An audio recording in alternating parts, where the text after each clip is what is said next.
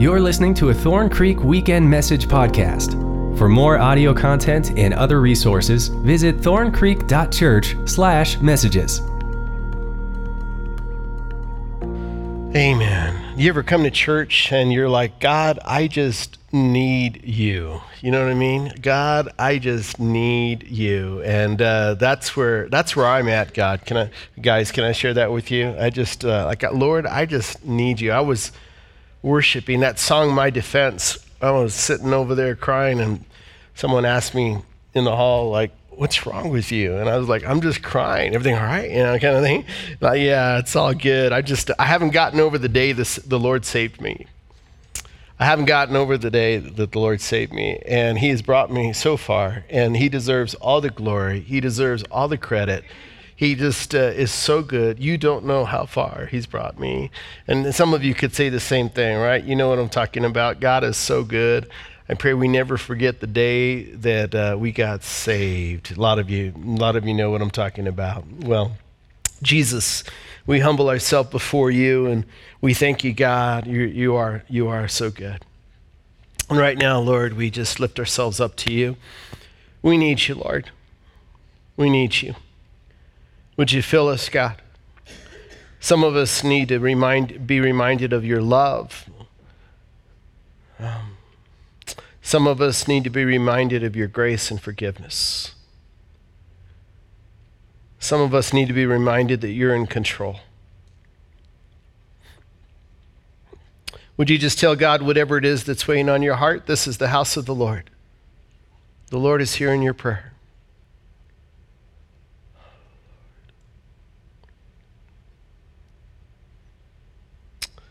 And God, put your Holy Spirit inside of me. May your Spirit, by your grace, fill me and use me and put your words inside of my mouth and direct my thoughts, God. Give me strength. And bless this message, God. Would you give God permission to move in your heart as well? Just tell him, God, speak to me. Make that your prayer. God, I pray for our land. I pray that you heal those who have this COVID virus, Lord, in the name of Jesus Christ. Would you be with families, Lord, as they are working through difficult circumstances? Be with that person who's working through anxiety. Jesus, you are Lord. We together proclaim Jesus. You are the Son of God, the risen one the one we look forward to returning as well. Have your way here. It's in your name, Jesus. We pray all this. Amen. Amen. Amen. Amen. Amen. Amen. Amen. Amen to the Father. Amen. Hey, welcome. Those of you who are online, thank you for joining us. Thank you for being a part of this service. You are part of Thorn Creek Church. We love you. We're praying for you. And uh, I want to invite you to just open up your hearts to, uh, to God's word here. Um, so today's title, we're in this series called Do Not Fear, and this is part eight of nine. We're about to wrap it up next week, but today's title is How to Watch the News Without Freaking Out. So um, um, I have uh, my mother-in-law lives with us, and she is like the walking breaking news person. I, she will tell me everything that's happening in the news, and, and, and, and, and she will do that. Incidentally, it's good to see you. Good to see you. So, let me share with you some news this week because you may not have watched the news here. Um, there's a war in Afghanistan. You may not be aware of that, but that's happening. There's tension rising between U.S. and China. U.S. is sending more troops to Syria to counter the Russians.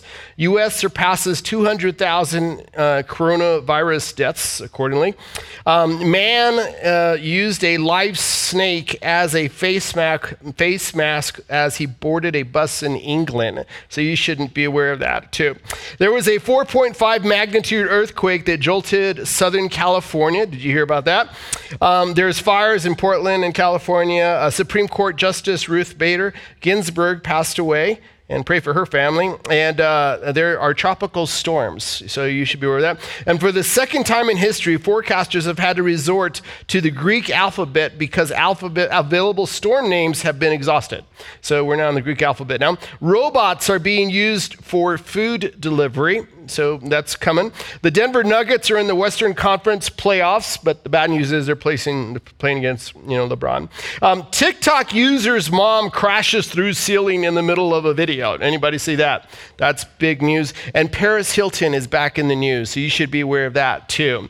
So now you're all caught up. Now you're all caught up with everything. I want you to hear something. This world is not your home. I want you to turn to the person next to you and just tell them this world is not your home.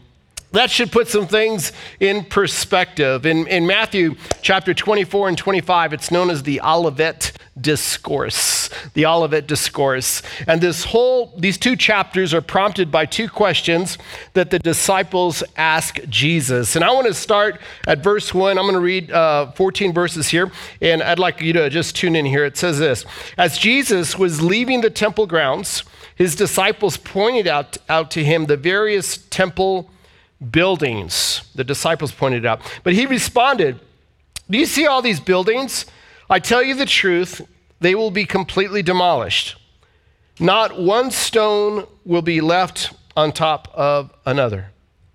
Later, Jesus sat on the Mount of Olives, and his disciples came to him privately and said, Tell us when this all will happen. Tell us when, when all this will happen. What sign will signal your return and the end of the world? Jesus told them, Don't let anyone mislead you. For many will come in my name, claiming, I am the Messiah. They will deceive many. And you will hear of wars and threats of wars. But don't panic. Yes, these things must take place, but the end won't follow immediately. Nation will go to war against nation, and kingdoms, kingdom against kingdom. There will be famines and earthquakes in many parts of the world. But all this is only the first of the birth pains, with more to come. Then, say then with me, then you will be arrested, persecuted, and killed. You will be hated all over the world because you are my followers. And many will turn away from me and betray and hate each other. And many false prophets will appear and will deceive many people. Sin will be rampant everywhere. And the love of money, or excuse me, the love of many will grow cold. But the one who endures to the end will be saved. And the good news about the kingdom will be preached throughout the whole world so that all nations will hear it. And then the end will come. Wow. Jesus shares this with the disciples, and this is one of those uh, situations where it seems like, uh, like Jesus is on one page and the disciples are on another page. You know what I mean? You ever feel like that with God? It's like Jesus is talking about something that's about to happen in the future, and you get the impression that the disciples understood, you know, maybe 5% of what he was, he was saying. Incidentally, these events that we just read, you could look at Revelation chapter 6. And Revelation chapter 6 outlines these events right here. So, what does this look like? What, is, what does it look like to walk with God into the future? What characteristic, what strengths will you need to have? So, I thought thought, I'm going to share with you four characteristics of that future Christian. What does it look like to walk with God in this crazy world where there's earthquakes and wars and famines and disease and all kinds of craziness? Um, I want to start at verse 1. It said, As Jesus was leaving the temple grounds, his disciples pointed out to him the various temple buildings. So I want you to notice something. The disciples are the ones who are pointing it out to Jesus. Jesus is not the one that points out the buildings, it's the disciples. And the disciples, you get the impression as they're walking, walking along, and you say, Hey, Jesus, take a look at that building. Hey, hey, hey, look at that. Look at, the, look at that architecture, Jesus. Look how strong it looks. Look how fortified. Look how beautiful it looks. And they're pointing out something to, to Jesus. But this is the first thing I want you to hear this is you can be enamored with the wrong thing. You could be enamored with the wrong thing. What impresses you may not impress God. You know, that company that you work for that you feel like will last forever won't last forever. That house that you live in will not last forever. That car that you drive will not last forever. Those clothes that you buy will not last forever. And these disciples are walking alongside this building, and Jesus says, Hey, that's not going to last. It reminds me of Colossians chapter 3. Paul the Apostle said it like this Since then you've been raised with Christ, set your hearts on things above where Christ is, seated at the right hand of God. Set your minds on things above, not on earthly things. For you died, and your life is now hidden with Christ in God. You need to hear this. God wants you to enjoy that car and that house and those clothes and all of those things, but He doesn't want you to set your mind, set your thoughts on those things. And the disciples were really, really, really, you know, they were enamored by this building. And then Jesus says, He says, Do you see, verse 2, He said, Do you see all these buildings? I tell you the truth, they will be completely demolished. Not one stone will be left on top of another. The thing that struck out with me here is there was this gap that existed. The disciples are walking with Jesus and they don't recognize who he is yet. And there's this, this gap where, where they're not connecting this building with Jesus and his mission and what he's doing and what's happening. They're not connecting the reality with eternity. There's this gap between what they value and what God values. Let me say it like this The disciples saw what was in front of them, but they couldn't see who was in front of them. And sometimes we can get caught up in our world and we can, we, we can be caught up in our minds and our hearts can be wrapped up in things of this world and we don't recognize what's at stake. There's this gap between what we see and the future and what God has for us. There's all kinds of gaps. We do it all the, all the time. Some people believe you can be a good person without knowing God. Or you can be a good person and you don't need to go to church. These are gaps. Or you can, you can, you can, you can, you can experience the blessings of God, but you don't need to be obedient to God. Or, or you can experience the gap of, of, I want God to forgive me for all of my sins, but I'm not able to forgive others myself. That's a gap. You want the forgiveness of God, but you can't, uh, you're not able to forgive others. Or you want the love of God, but you have a difficult time loving other people. Or you want God to be faithful, but you're not faithful yourself. And, and as strange as it sounds, there's a gap even between the church and Christ for some people. Now, the thought is I can be a Christian, but I don't have to attend church. When the church is the body of Christ and the head of the church is Jesus Christ, it's his organization. So we live with these gaps in our life. And the question is are you able to connect? Are you able to connect what's happening in the present with eternity? Are you able to connect that this is happening right here, but I know it matters and I, I know, I know God can move. It's kind of like when you start walking with God and you might face something new in your life and a new challenge, but you've experienced God in your past. You've seen God move in your past. And because you've seen God move in your past, you're not afraid of the unknown because you're able to connect that it's a different circumstance, but it's your same God. And He's able to take care of you even in the unknowns even in the unknowns. I bought a desk uh, uh, for my office, and I was in downtown Denver, and the gal I was buying it from, I was in her house. Um, with, and I was just getting her, her husband was there too, just whatever, I don't know. But anyways, I'm getting the desk, and, and while I'm getting the desk, she made this comment to me. I, she was reading this book by Malcolm Gladwell, and uh, um, and uh, I, I, I, I, like him. So anyway, I, I was I said, oh, I, am familiar with that book. It was related to Goliath. And I said, yeah, I'm familiar with that book. And then and she said, I said, do you go to church somewhere? And, and she said, uh, I'm taking a break from church. So she said, I'm taking a break from church. And in my mind, I thought, well, how, uh, you know, I think there might be a lot of people that might be taking a break from church during this COVID season. I think there's a lot of people that might be thinking, you know what, I'm gonna, I can, I can download my own faith. I could download whatever podcast I want. I could download whatever it is. I don't need to go. I don't need to be a part. I don't need to be in, in a kind of small group. I don't need to be in a kind of accountability group. I can do it on my own. On my own. And I heard that, and I heard what she was saying, and but then my other thought was, wow, this is the house of the Lord. This is the house of the Lord. The Lord inhabits the praise of his people. The word of God is spoken here. This is the house of the Lord. And I thought there's this gap that she has somehow that I can I can be this, but I don't need I don't need I don't need the church. I don't need it.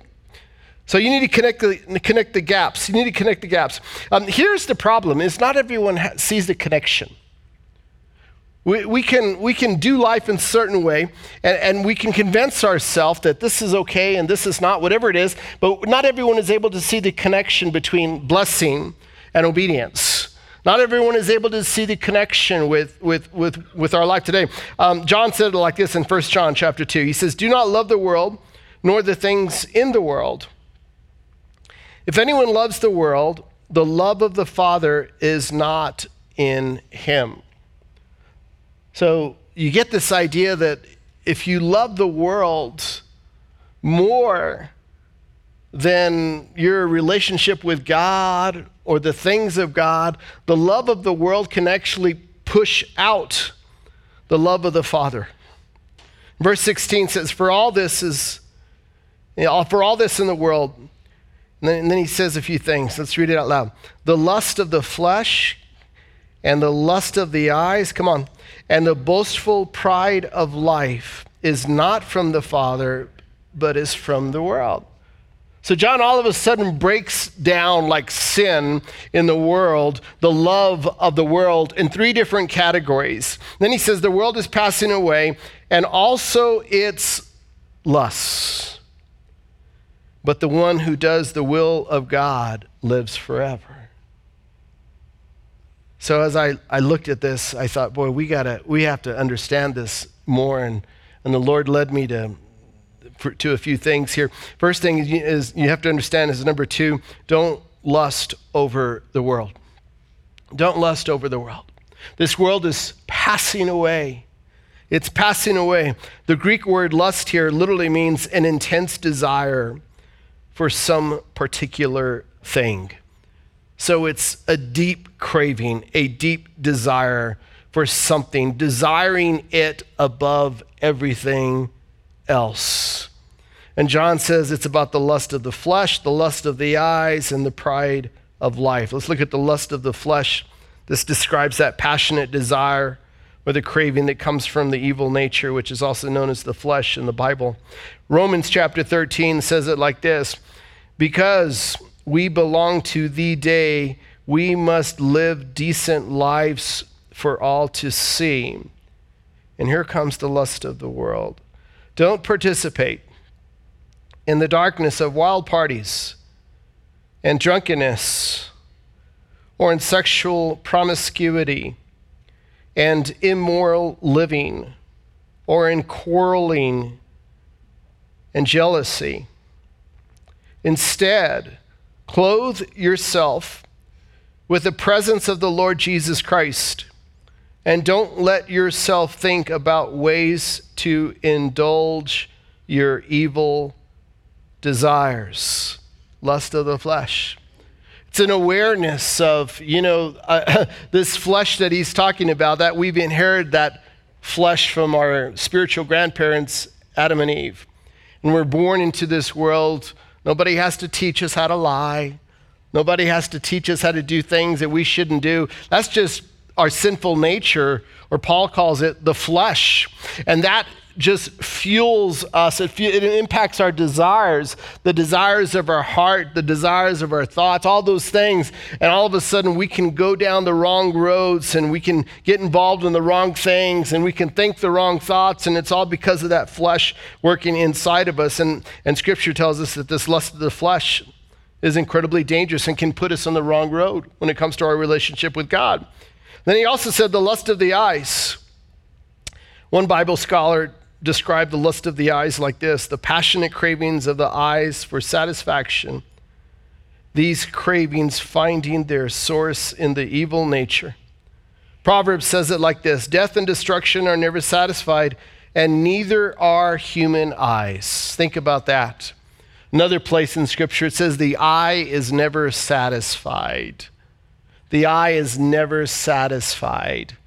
That's why you look at stuff and you're like, well, I want something else, or you covet other things, and you're constantly, you know, whatever you see will eventually enter your heart and shape the desires of your heart. That's why scripture says, fix your eyes on Jesus. He's the author and perfecter of your faith. So if you look at something long enough, eventually you will desire it.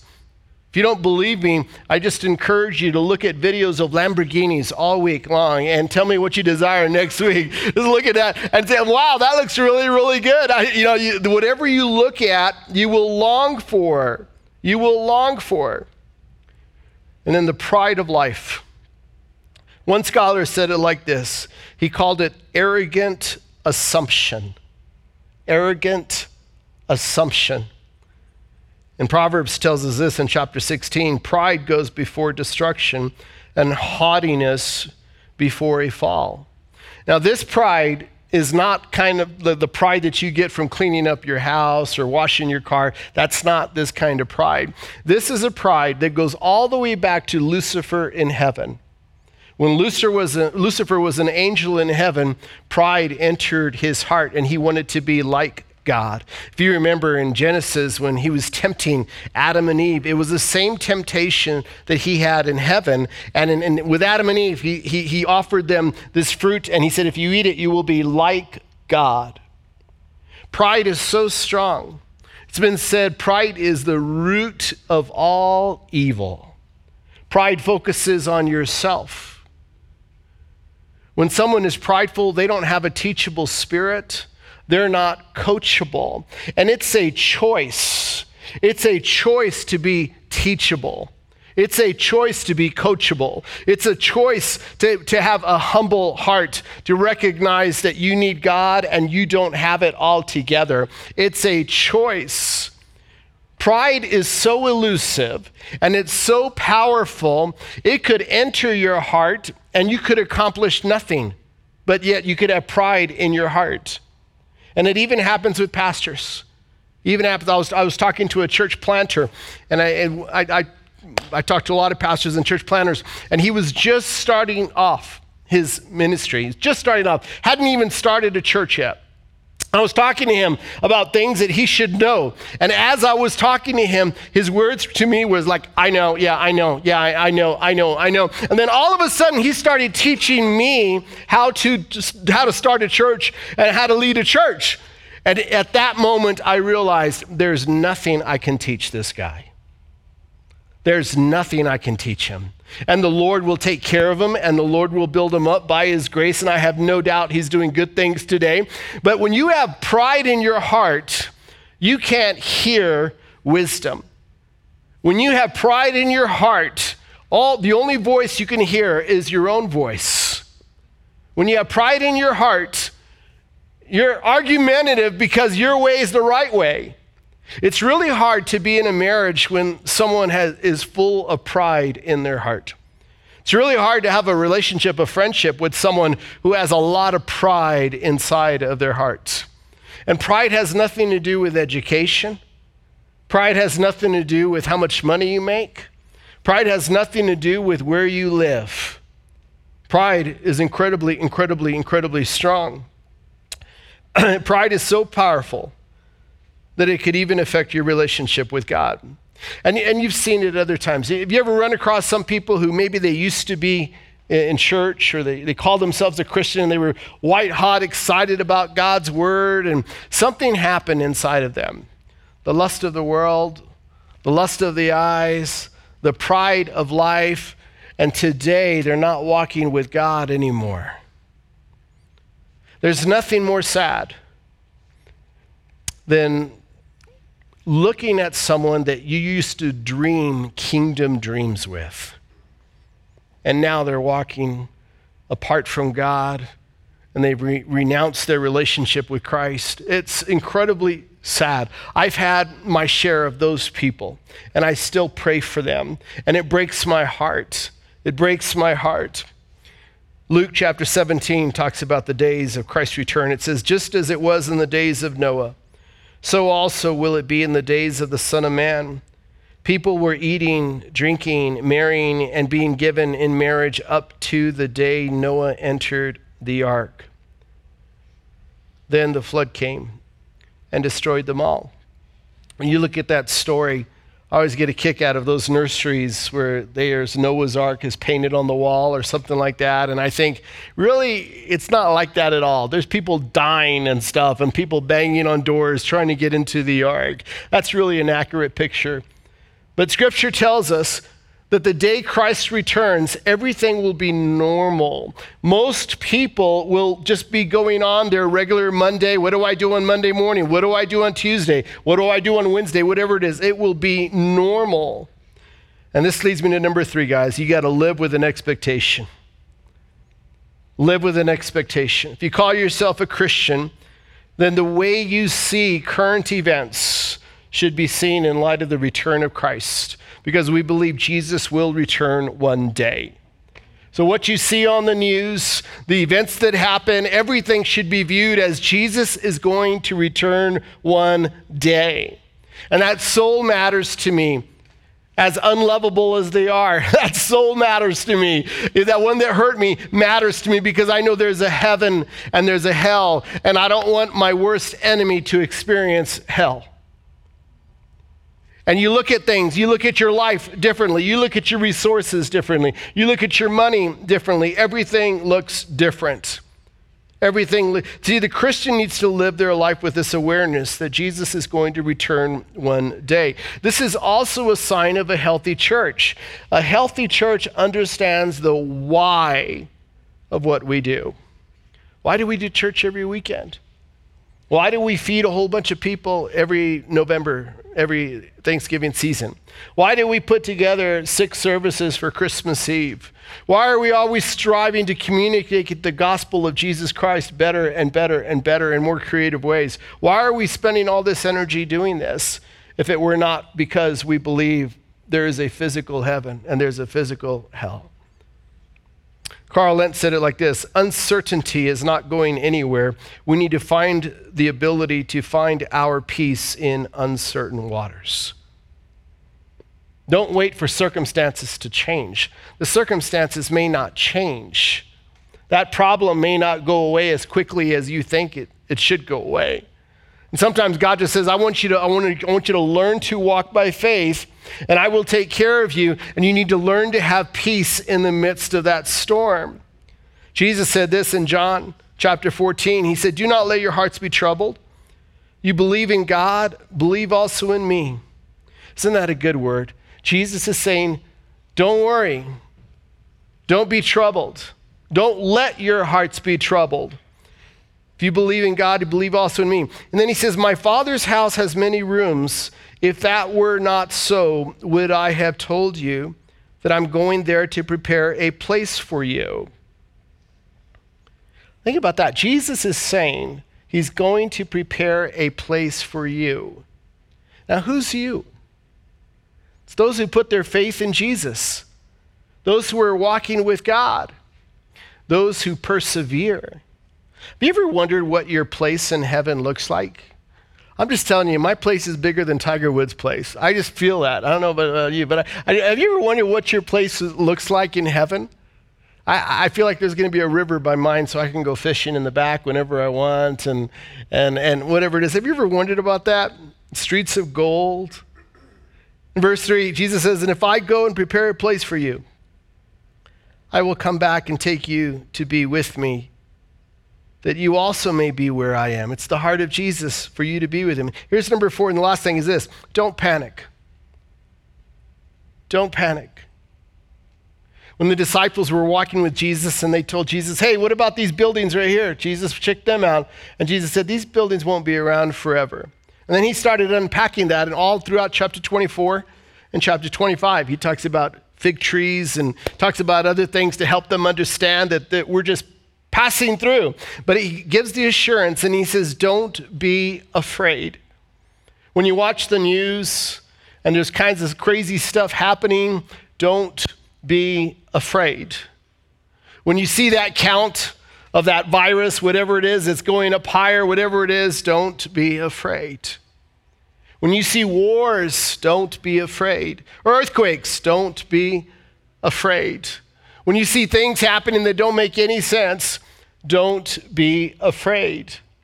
You need to make sure your life is right with Jesus Christ. You need to make sure you're right with God because every day is a gift from God. I was talking to my father just this week, and and and just turned uh, just turned 79 years old. And I, I, all I want to know is, Dad, is Jesus Lord of your life? That's all I want to know. I don't care about all the softball trophies in the living room. I don't care about all of the status, all the things you've achieved. Just tell me, is Jesus Lord of your life? Because we're passing through. We're not going to be here. Every day is a, is a gift. First Chronicles puts it like this We are here for only a moment, visitors and strangers in the land as our ancestors were before us. Our days on earth are like a passing shadow, gone so soon without a trace. It's about your attitude, it's about how you see things. There's a recent survey that showed seven in 10 Americans agree 2020 is the lowest point in the country's history that they've witnessed. You ever want to run back to 2019? Anybody want to run back to 2019? when you can go on vacations and go and sit and mit, sit with your friend at Starbucks or whatever it was. But instead, look at these events and recognize that we're passing through and use your time to tell others about Jesus. Paul says this to the church of Philippi But we are citizens of heaven, where the Lord Jesus Christ lives, and we are eagerly waiting for him to return as our Savior. Citizens of heaven. Citizens of heaven. When you look at the early church, there was a great famine that happened across Rome. A great famine. And I want you to be aware of this. It's found in Acts chapter 11. It says, One of them, named Agabus, stood up in one of the meetings and predicted by the Spirit that a great famine was coming upon the entire Roman world. This was fulfilled during the reign of Claudius. And look what happens. Verse 29 So the believers in Antioch decided to send relief to the brothers and sisters in Judea, everyone giving as much as they could. Notice what they did. They took action. They recognized this famine was happening they took action. And they did this entrusting their gifts to Barnabas and Saul to take to the elders of the church in Jerusalem. You see the way they viewed the church. In the New Testament, the church was the headquarters for ministering to those in need. It was the place where, where, where the Christians consolidated their resources. It was the place where they loved on others. That was the church. It wasn't, it wasn't, you know, just to kind of out on its own, and it wasn't the same level of every other, or other organization. The church was distinct, it was sanctioned, sanctified by Christ Himself. It's where people gather to hear the Word of God. True Christians in the future will be willing to die. Verse 9 said this Then you will be arrested, persecuted, and killed. You will be hated all over the world because you are my followers. Now, think about this. Also, in this passage, it says, The love of many will grow cold. Did you see that?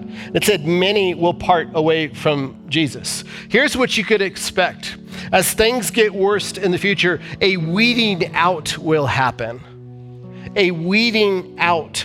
Those people who are nominal, lukewarm Christians will not be willing to die for the name of Jesus. And those people who are serious about their faith and serious about, about their relationship with Jesus, those people will be willing to become martyrs for the sake of Christ.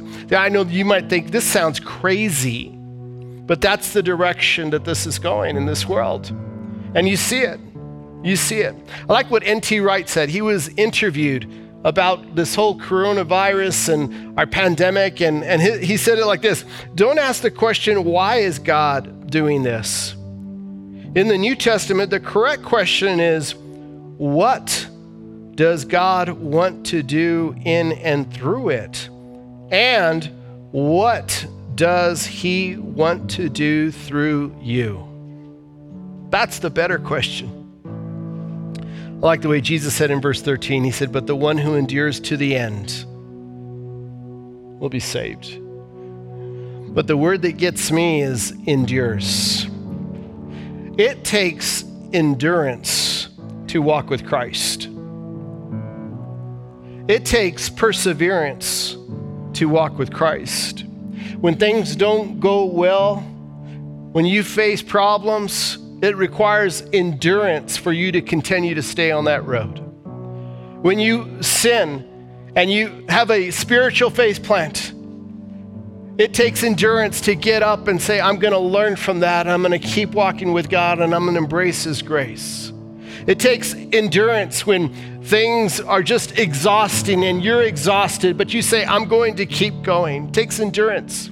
It takes endurance to say, I'm going to read God's word every day and I'm going to make it a point every day. It just takes perseverance to go through that. When you've been hurt or whatever it is, it takes endurance to say, I'm going to keep walking. I'm going to keep trusting God. My, my faith is in Jesus Christ. It takes endurance.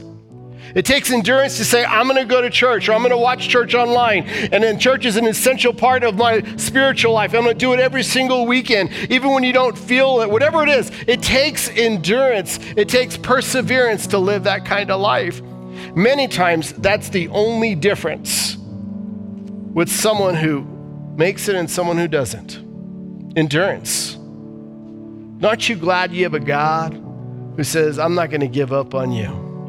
Aren't you glad you have a God that when you say, let go of me, he says, I'm not going to let go of you. I love you.